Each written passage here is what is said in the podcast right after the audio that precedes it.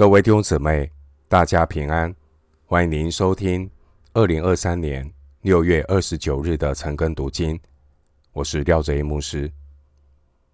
今天经文查考的内容是《使徒行传》第五章一到十六节。《使徒行传》第五章一到十六节内容是耶路撒冷教会的危机与转机。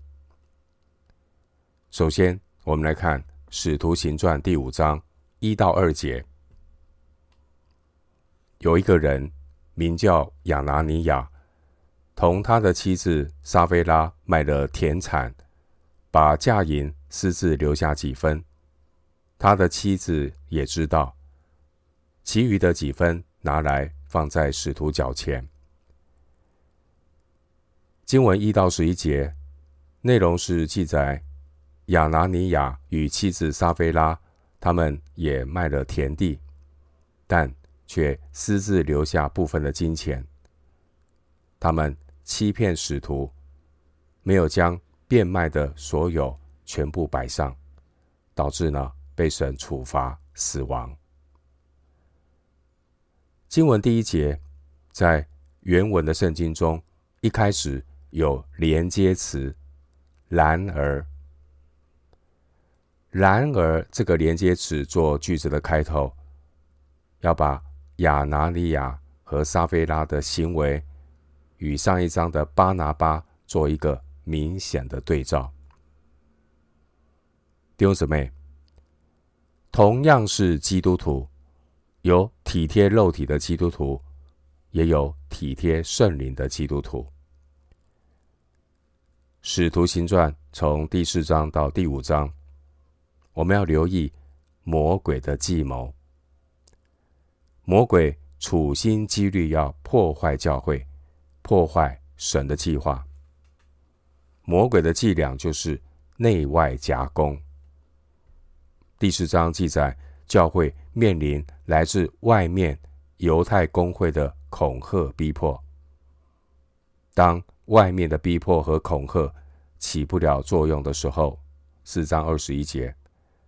撒旦就会发动从教会内部来破坏，透过内部的腐败来破坏神的教会。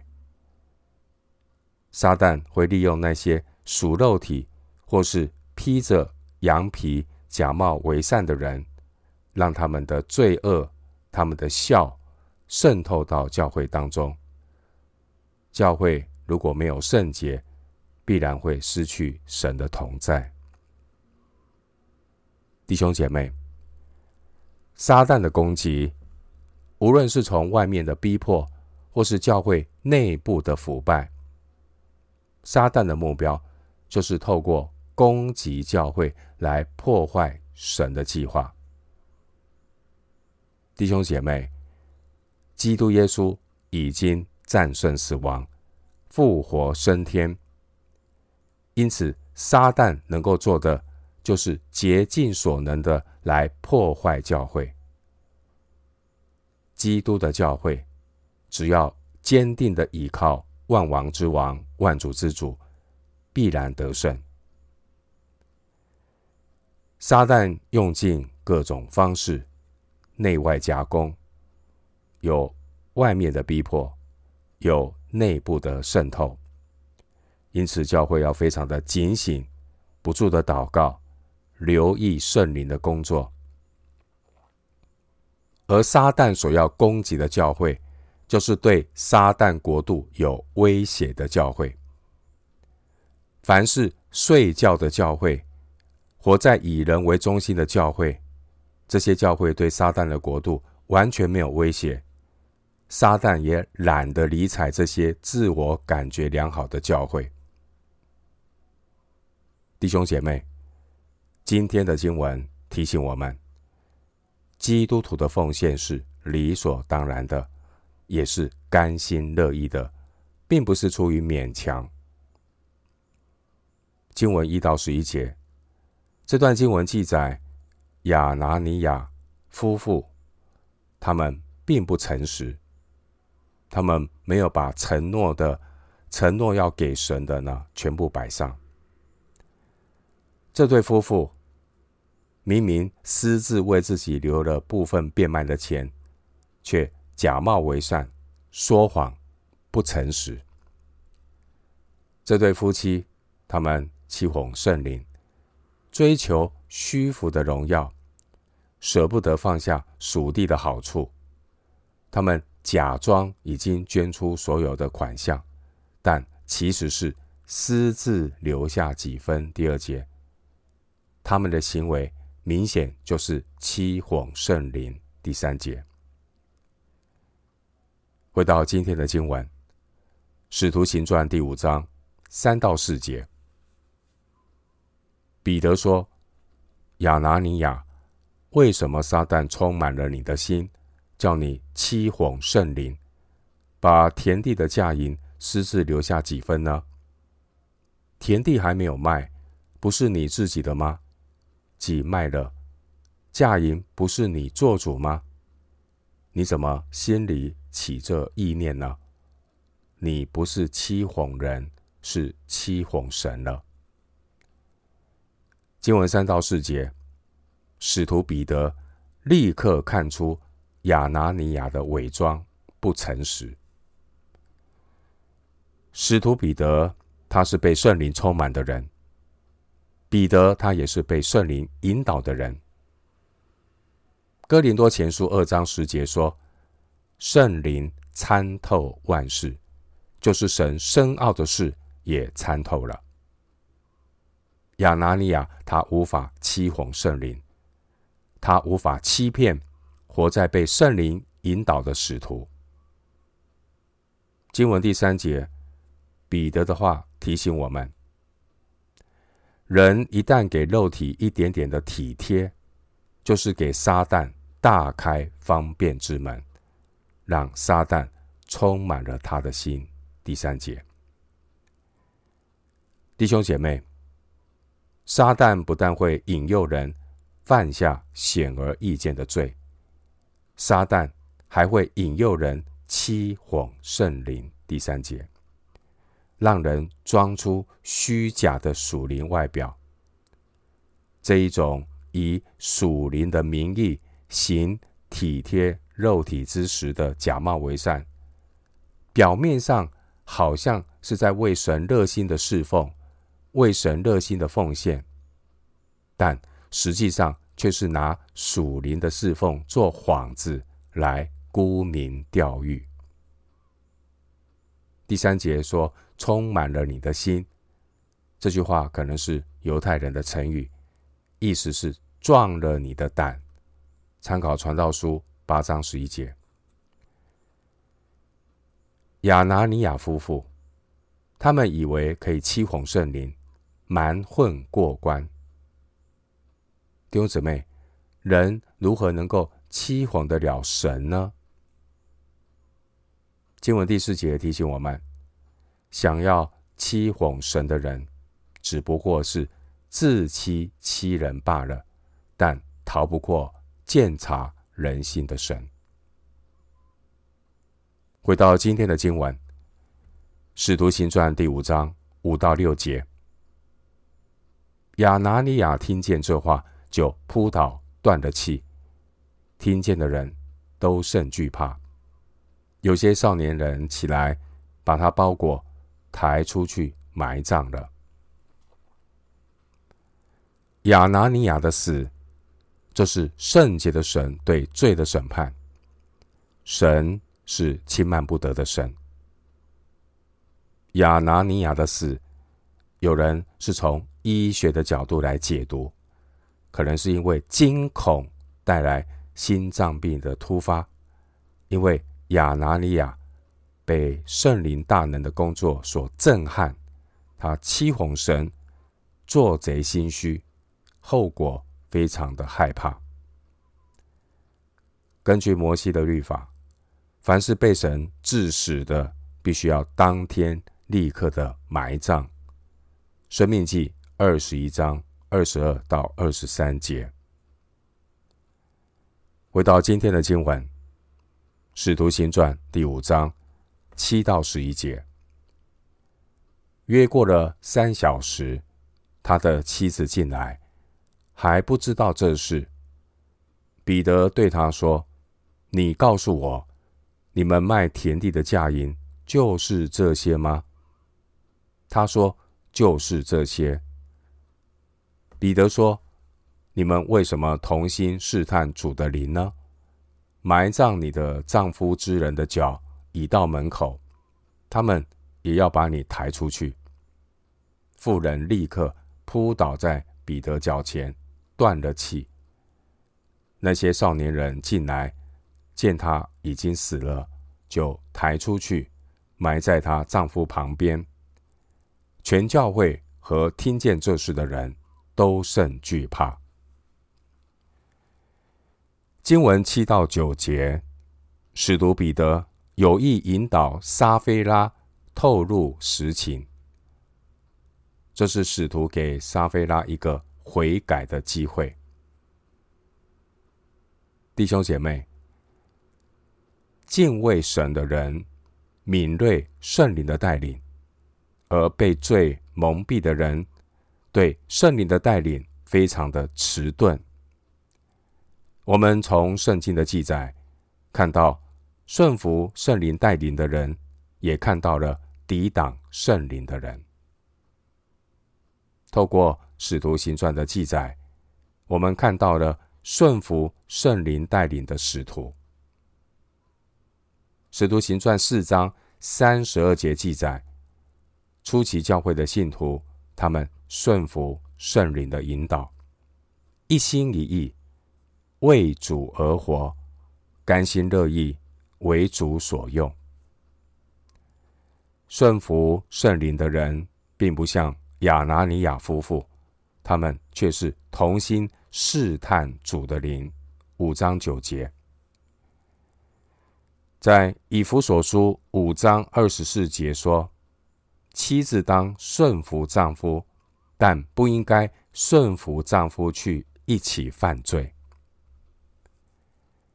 经文第十节，亚拿尼亚这对夫妇，他们先后因为欺哄圣灵，被神击打而死。这个事件给今日教会信徒一个警惕：神是轻慢不得的神。今天很多人所犯的罪，远远超过亚拿尼亚欺哄圣灵的罪，而假冒为善的虚伪更不在话下。千万不要以为，因为许多人都犯罪，大家呢都相安无事。就以为可以存侥幸的态度蛮混过去，继续不认罪，继续犯罪，以为圣洁的神会睁一只眼闭一只眼，不会追究。当一个人误以为神是可以欺哄的，是可以轻慢的，这说明一个事实，就是这个人已经被罪蒙蔽到麻木不仁，灵性了。已经沉睡死亡。经文十一节说，全教会和听见这事的人都甚惧怕。这是使徒行传第一次使用“教会”这个名词。